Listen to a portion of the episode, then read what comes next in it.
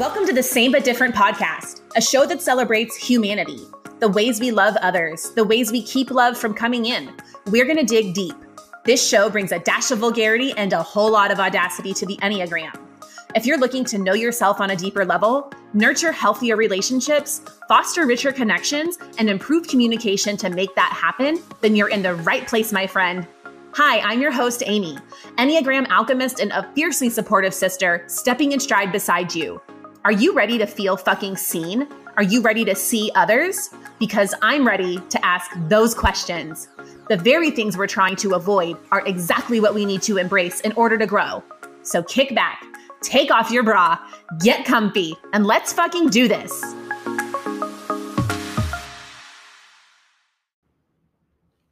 Welcome back to the Same But Different podcast. Today's episode, our first real episode, is dedicated to my people, the type twos.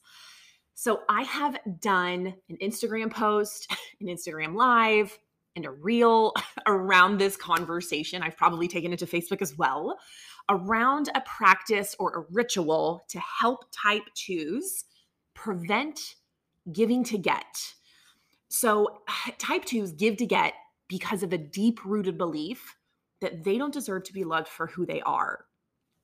Which hurts to say, really hurts to say as a two. But twos do have a heart for giving. I personally love giving. I love being of service. I have volunteered since I was, I don't know, 10. Um, I love doing, I loved gift giving. There is nothing about giving that I don't enjoy, except when I'm doing it excessively in order to get something. So, what we have to do, some of our big work here, is making sure that our strength doesn't become our struggle. And the key to genuine giving is being altruistic and unselfish and ensuring that there are no strings or any kind of expectations attached before you give of yourself. So, what we can do is we can actually use our natural inclination to do for others as a way to get our needs met without asking for them directly. And that hurts to say because I've done it my whole life until this practice came into place. And I, the Enneagram helped make me aware of this lifelong tendency that I have. So, what this can look like, it, just a couple of high level examples. Maybe you're sending gifts in hopes that someone will become your friend, or maybe they already are your friend and you want to be closer to them. So, you're sending them a gift, hoping that there's maybe a, a raise in the status of your relationship. Maybe you've noticed a shift in a connection with someone, and instead of addressing it directly, or just letting it be because connection shifts are just part of life. Maybe you go overboard trying to pull that person back in. Maybe you do something in hopes that someone will think more highly of you. And this can look like overstepping boundaries and imposing your help if someone is pulling away from you. And I think that as twos, this is very going to be very painful to hear. Are you ready? Just brace yourself. I think sometimes we feel like we deserve to break other people's boundaries. We've built these strong relationships, we've built these strong connections, and we're really close to our really, really close people. And I know that if I am really honest with myself and I look back in the past where I have grossly overstepped boundaries, I think I felt entitled to do that, as hard as that is to say. So, all of that is part of how type twos get this reputation of coming across as inauthentic. And it's a huge part of how we can become known or how we have become known for being manipulative.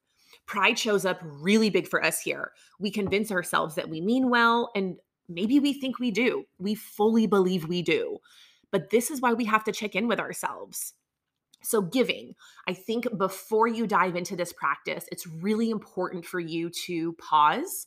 You're going to hear me saying that word a lot on this podcast with inner work, especially Enneagram work. You have to pause, you have to notice, you have to really own your shit before you can do anything about it or even with it. So, I think a really good first step here for us is how does my giving show up? Is it gifts? Is it money? I know that I will send people coffee money on Venmo. I'm like, here's five bucks thinking of you. Here's money for like a coffee. Hope you have a great day. um, acts of service, time, anything that you are giving of yourself. Also, with compliments and flattery, right? We ooh, type twos can really get into a cycle of using flattery to build people up instead of building authentic relationships. So, we're going to notice first where am I giving, or I'm sorry, how am I giving the most? Where is that showing up in my life the most? So that's the first step. So once we've noticed that, what does our giving look like? And maybe it's in all the ways. Maybe there's not a singular way you really do it. Maybe you sit with it and you notice, okay, I'm really giving of myself in every single way possible. Okay, so we've, we've narrowed it down or we haven't narrowed it down, but either way, we figured it out. So before you give a gift of any kind or before you are offering to help, I really invite you to try this practice and ritual of asking yourself, it's just two questions. That's it. You could even type these two questions into your phone, like into your notes, as a reminder before giving, just a quick little check in practice. So, question number one if they did not thank me, if they did not recognize me, and they did not acknowledge the gift that I have given or how I have helped them, would I still do it? really put a hand to your heart, really sit with it, imagine it. Okay, I was going to give this person, I don't know, I'm looking at a candle. I was going to give this person a candle. If they didn't thank me for this, how would that feel? And I know manners come up in here a lot, right? It's polite to thank people. However, if you expect it, that is your expectation of someone else and deeply unfair. We can't do that. You can't put that on someone. That is a string. That is an expectation. That is manipulation. So it's, and I know that's hard. I grew up down here in the South in a conservative world where everything is yes, ma'am, no, ma'am, thank you, yes, sir, all of those things. So I know that manners can push against this one particular practice a little bit. But if you can shift away from that part of it, right? The manners part of it, do you need them to thank you? Do you need them to acknowledge you and recognize you? If so, mm, mm, mm, mm, that's a hard no. That's a hard no. That means that there is a string attached to that gift giving. And I would invite you to consider not giving that gift. Now, if you ask yourself that question and the answer is truly no, I'm going to give this candle, we're just using a candle. If I give this candle and there's no thanks, am I okay with that? I am. Because I just thought I love this candle. And I know she would love this candle. So I'm going to give her this candle. And if she doesn't thank me, that's okay because it's just about me giving unselfishly. Okay. So we've done the first question. If you would give the candle without needing any thanks, we're going to move on to the next question. Do I expect anything in return? Anything?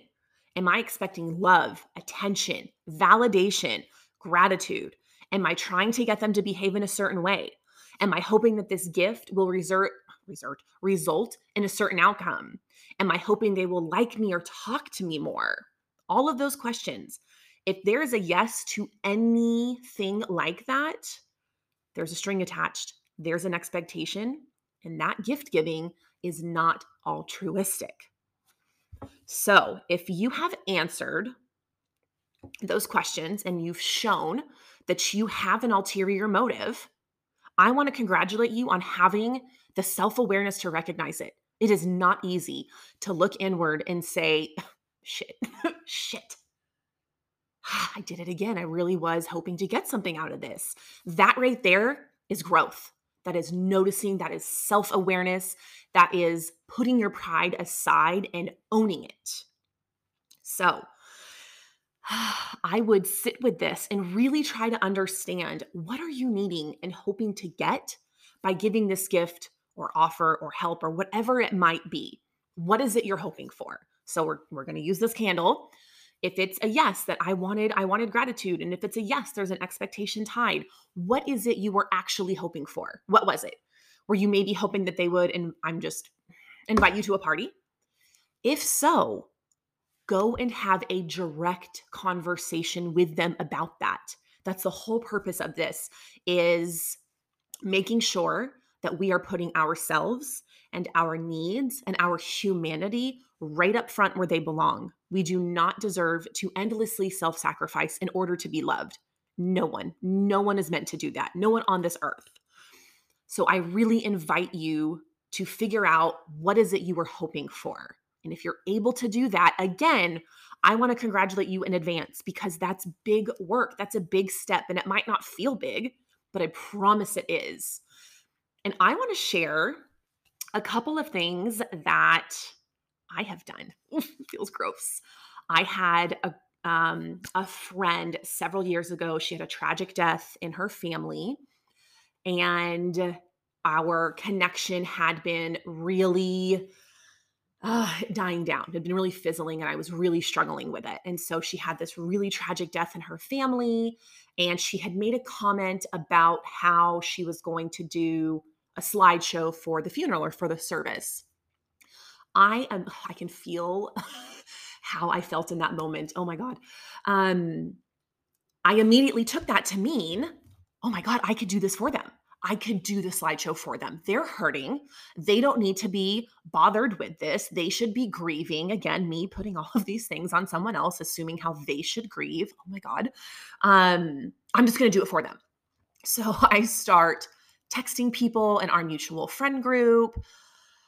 And then she had to text me and say something I couldn't even remember verbatim or word for word what she said. But essentially, you are taking this from me. I never asked you to do this. And the deep, deep amount of shame I felt, oh my God, I can feel it now, in that moment was really hard because I had a friend who was really hurting and I meant well. I thought I meant well, I should say. I had every intention of meaning well in that moment. My pride really convinced me that I was going to help my friend. But after she rightfully and thankfully called me out on it, I realized I was making that about me. I was making this entire situation about me, unbeknownst to me. I had truly convinced myself that this was the way. And it really opened my eyes to needing to have a direct conversation with her around our actual friendship. That's what needed to happen. What really needed to happen on the other side of my manipulation was I just needed to have a conversation with a friend about the direction our friendship was going. That was it. But that felt incredibly hard. That felt impossible. My God, how could I ever just go to someone and say something like that? Instead, I'm going to find these little ways of helping and of giving to make them love me and to pull me back in. And in the process, I hurt someone who was already really hurting, which was never my intention. I really wanted to help. I thought I was helping, and I wasn't. I was doing more harm helping has to be with consent. There has to be consent with helping. If you are doing anything for someone without their consent, of course, to a certain extent, you can do so much more harm. You can cause so much more pain that way. And I share that with you to say that I have been there. And that I know that a lot of type twos in my life have shared similar stories with me. And you are human. We are human. We get to fuck up, but we have to grow from it we have to see our our patterns, right? That's an unconscious pattern I've done my whole life. And it is a damn shame that I had to hurt someone who was already devastated and hurting more in her life than she probably ever had in order for me to learn that incredibly hard lesson. I had to hurt someone to learn a lesson, and that's not okay. And I want to share this with you because I don't want other type twos or any other human out there who might fall into the pattern of giving to get. It has nothing to do with your Enneagram type. You could be anyone, any type, and fall into these unconscious patterns. You deserve to have your needs met in a direct way. So, a boundary for me in 2023, I have decided, and if anyone wants to join me with this, I would love it, if, if only if it feels right to you. I will not be giving any gifts in 2023 other than to my husband and to my family for Christmas, and that's it there will not be a single time in the Lord's year of 2023 that I give other than to myself, period. I just want to see. I'm 38, I'll be 39 next year. And never once in my life have I ever focused on not giving. The focus for me has always been giving, giving, giving, because I really do love to do that. It fills my cup, even with this practice that I've kind of come up with, this couple step practice and ritual. I love giving.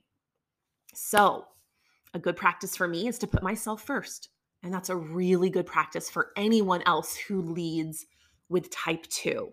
So, if you're all in and you want to set some hard boundaries around gift giving in 23, I would love to hear about it. Till next time, friends.